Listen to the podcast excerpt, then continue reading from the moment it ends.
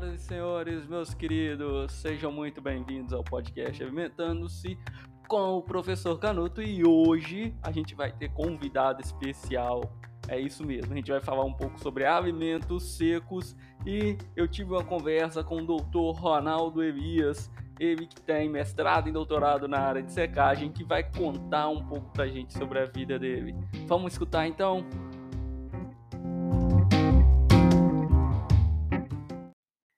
Isso mesmo, galera. Pessoa extremamente inteligente, barra pesada no podcast Alimentando-se hoje, como todos os nossos convidados, né?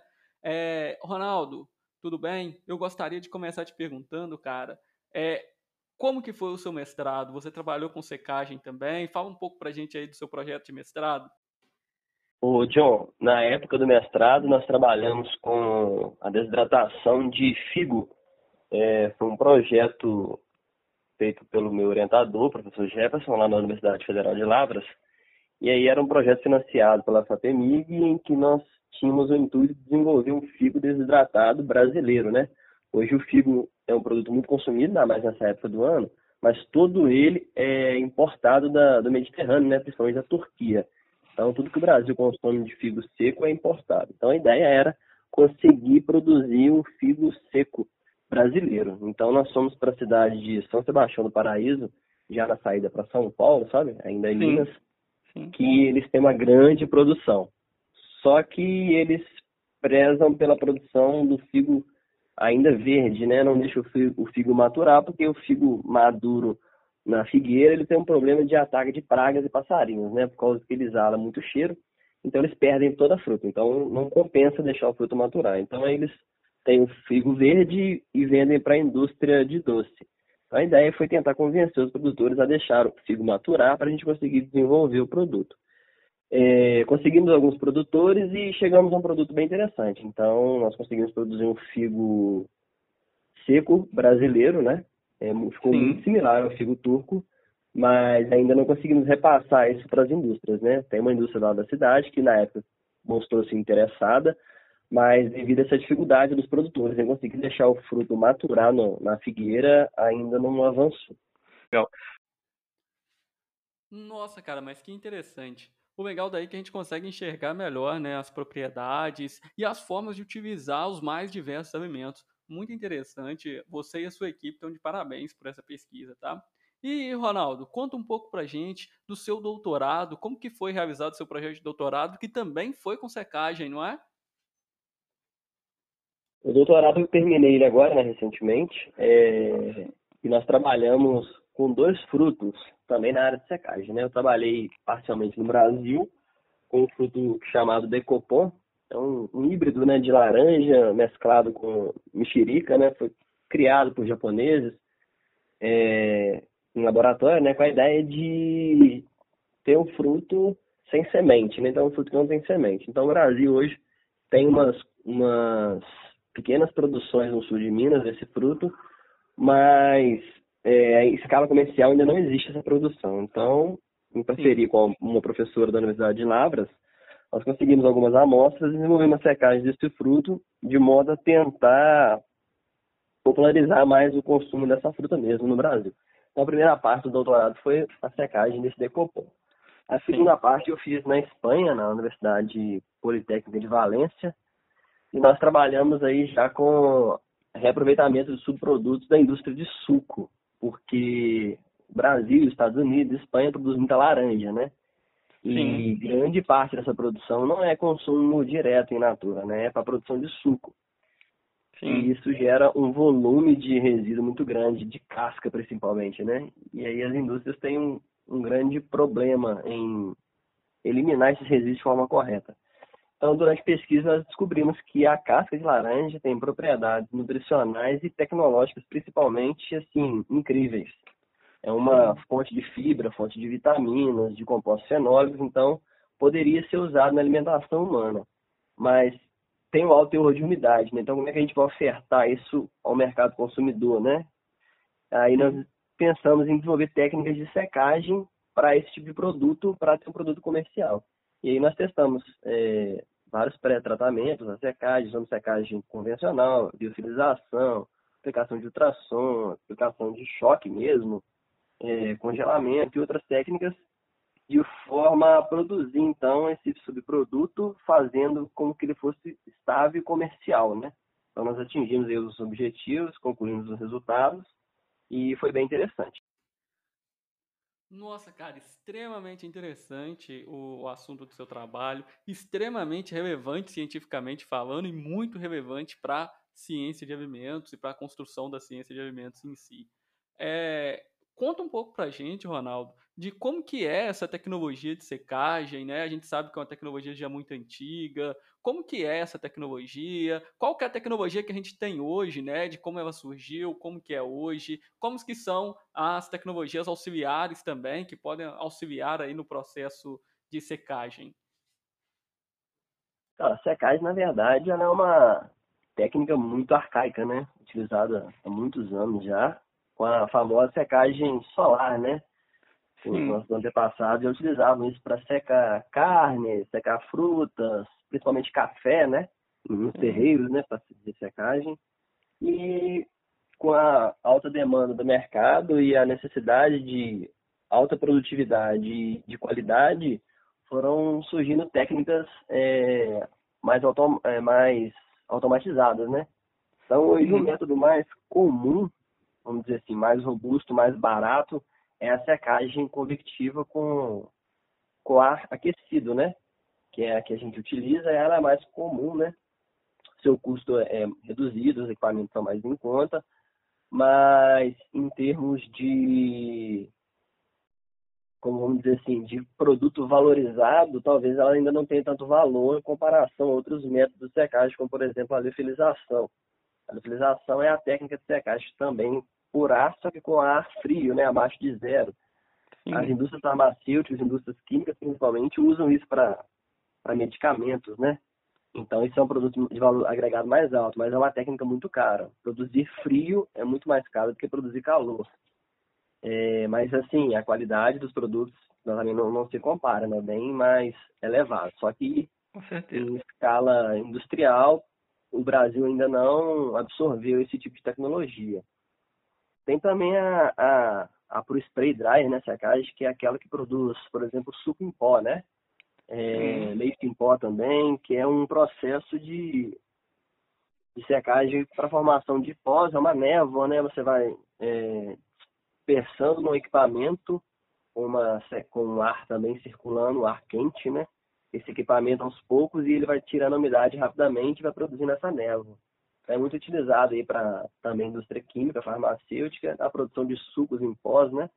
É, Sim. É, nós temos aí muita produção e leite em pó.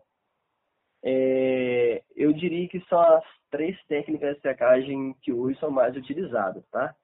Temos aí outras técnicas também, mas ah, a grosso modo mesmo seriam essas três. E aí, como é um processo muito demorado, né? Retirar água de produto não é muito fácil, aí surgem outros é, pré-tratamento que a gente diz, né, para auxiliar essa redução de tempo, essa redução de perda de compostos, tudo mais. Aí onde entra o ultrassom, que não é uma secagem, mas ele é um método que pode é, auxiliar a, a método de secagem. O método de choque que eu utilizei na Espanha também, que é uma descarga elétrica no, nos produtos que eles sofrem, uma pequena descarga elétrica. É, tratamento de álcool, né, emergir frutas e os alimentos em soluções de álcool, é, o próprio congelamento lento, congelamento rápido, essa formação de cristais vão romper aí as, as barreiras no interior do produto para a saída de água. Então, todos esses pré-tratamentos que eu mencionei, eles têm o objetivo de reduzir o tempo de processo e conservar mais o produto. Então, na verdade, um, um novo produto com estabilidade comercial, mas que seja de alto valor nutricional e tecnológico. Tem uma certa coisa que eu fico um pouco em dúvida, que eu gostaria que você falasse aí, até para as pessoas entenderem melhor, é, qual que é a importância desse processo, qual que é a vantagem, Ronaldo, de se produzir e de se consumir também alimentos secos? A vantagem principal, John, é a questão da praticidade, né? Eu gosto muito de dar um exemplo prático do nosso carro-chefe lá da Natural Food, que é o abacaxi desidratado, é o queridinho, né? É, se você perguntar para cliente escolha três produtos da Natural Food. Certeza ele vai falar três vezes o abacaxi. Não que os outros não sejam bons, mas de fato o abacaxi, assim, ele é o cara, né? Vamos dizer assim. Então é o seguinte, você imagina você ter que carregar um abacaxi inteiro na sua mochila todos os dias. E aí Sim. você puder carregar ele desidratado. Você está reduzindo aí uma, a, o volume porque você está removendo parcialmente a, a, a quantidade de água. Então é a questão da praticidade. Você não precisa carregar um peso de água, né? Você pode tomar água depois, né? você não está consumindo a fruta por causa de água. É, então, é questão dessa redução de volume. É, a não necessidade de você refrigerar, né? Uma vez que você produziu uma zona estável do produto, você não precisa mais colocar na geladeira, preocupar em colocar em uma bolsa térmica, por exemplo, as pessoas hoje em dia né, carregam frutas em bolsas térmicas para o trabalho, a famosa marmitar, né? Então, pensa esse, esse tipo de coisa. E questão nutricional, há uma perda muito reduzida, né? Dependendo da forma como você produz, né? O processamento, há uma perda reduzida aí desses compostos. Eu, eu sempre falo com as pessoas, nunca deixe de consumir o produto fresco, em sua forma fresca. Eu sou, assim, totalmente contra a pessoa que só quer consumir o industrializado, o processado. Mas, quando você não pode consumir da forma fresca, você tem que buscar alternativas. Você vai deixar de consumir? Não, não vai. Eu vou consumir ali o desidratado, ele tem as propriedades bem preservadas. Não é igual se eu estivesse carregando meu abacaxi fresco todo dia, mas ele me apresenta outras vantagens que vai compensar. É, foi o que eu falei, questão de facilidade de carregar o transporte, não necessidade de refrigeração. É, é um lanche rápido, né? Você tem a todo momento, você está na sua bolsa, você pegou o nosso potinho, você tem um lanche ali rápido e nutritivo, né? Então, eu acho que a ideia basicamente da secagem nossa é isso. Sim, muito interessante, Ronaldo. Parabéns pelo trabalho, tá? É, só dar uma dica aí para os nossos ouvintes, se vocês quiserem comprar produtos Natural Food, é só entrar lá no Instagram, arroba naturalfood2016, não é? Mandar uma mensagem para vocês. Sim, sim, exatamente. Esse é o caminho, é só acessar nossa página. Lá, lá vai ter um link que vai direcionar para o nosso WhatsApp também. E é só entrar em contato que nós providenciamos a nossa produção. Cara, Agora fala um pouco para a gente aí da Natural Food, dos seus empreendimentos na área de alimentos, para o ouvinte poder escutar um pouco e conseguir achar esses produtos produzidos aí também por essa indústria tão responsável e tão interessante. Sim, desde 2016 eu tenho uma pequena produção, né? A gente chama, a nossa marca é Natural Food. E nós compramos um equipamento lá no ano de 2016, pequeno mesmo, a produção bem pequena, e começamos a produzir. Ainda quando eu morava em Lavras, né? É, foi a primeira experiência, deu muito certo. E aí a gente continua aí devagarzinho até hoje, mas uma produçãozinha totalmente artesanal, é, pequena escala, mais sobre encomenda e faz um produto bem de qualidade, tá? Sim, sim, sim. Interessante. Eu acompanho lá no Instagram. Qual que é o Instagram mesmo, Ronaldo? É, o nosso Instagram é naturalfood2016. Beleza. Só dar uma dica aí para os nossos ouvintes, se vocês quiserem comprar produtos Natural Food, é só entrar lá no Instagram, naturalfood2016, não é? Mandar uma mensagem para vocês. Sim, sim, exatamente. Esse é o caminho, é só acessar nossa página. Lá, lá vai ter um link que vai direcionar para o nosso WhatsApp também. E é só entrar em contato que nós providenciamos a nossa produção. Bacana? Sim, bacana. Ronaldo, muito obrigado pelo, pelo trabalho. Pessoal que conhece, que está me ouvindo aqui, eu gosto de lembrar que Ronaldo formou na mesma instituição que eu, lá no IFET, né, Ronaldo? A gente é meio que contemporâneo, era de curso técnico, você já era de curso superior. É, você sempre foi pesquisador, né? Sempre se envolveu com pesquisa, ciência, e isso é importante para o nosso desenvolvimento. Ronaldo, muito obrigado por ter participado, por disponibilizar o tempo aqui para participar com a gente. Bacana Sim. demais, cara. É, eu que agradeço o convite aí. E, igual eu falei inicialmente, estou à disposição. Nós somos aí co-irmãos de universidade, né? Sim. Instituição. E acho que a gente só tem a, a levar conhecimento à sociedade mesmo. Acho que a sua iniciativa é muito válida, muito bacana, cara. E desejo sucesso aí, que tudo dê certo e que você trilhe cada vez mais o, o caminho das vitórias aí. Pode contar conosco. Nossa, que entrevista extremamente interessante. Gostaria de agradecer a todos pela audiência, agradecer a todo mundo que participou aqui, agradecer demais ao Dr. Ronaldo Elias. E a gente fica até a próxima terça-feira. Voltaremos às terças-feiras, sim. Tivemos alguns problemas, mas voltaremos às terças-feiras Na terça-feira a gente vai estar de volta com mais um episódio de podcast. E deixa aí para mim o seu comentário, a sua opinião. Eu quero saber o que você pensa sobre isso. Eu quero saber o que você pensa sobre os nossos episódios. Se tá muito grande, se tá muito pequeno, se você acha que a gente deveria fazer cortes. Fala comigo aí também. Muito obrigado. Forte abraço de todos aqui do Professor Canuto.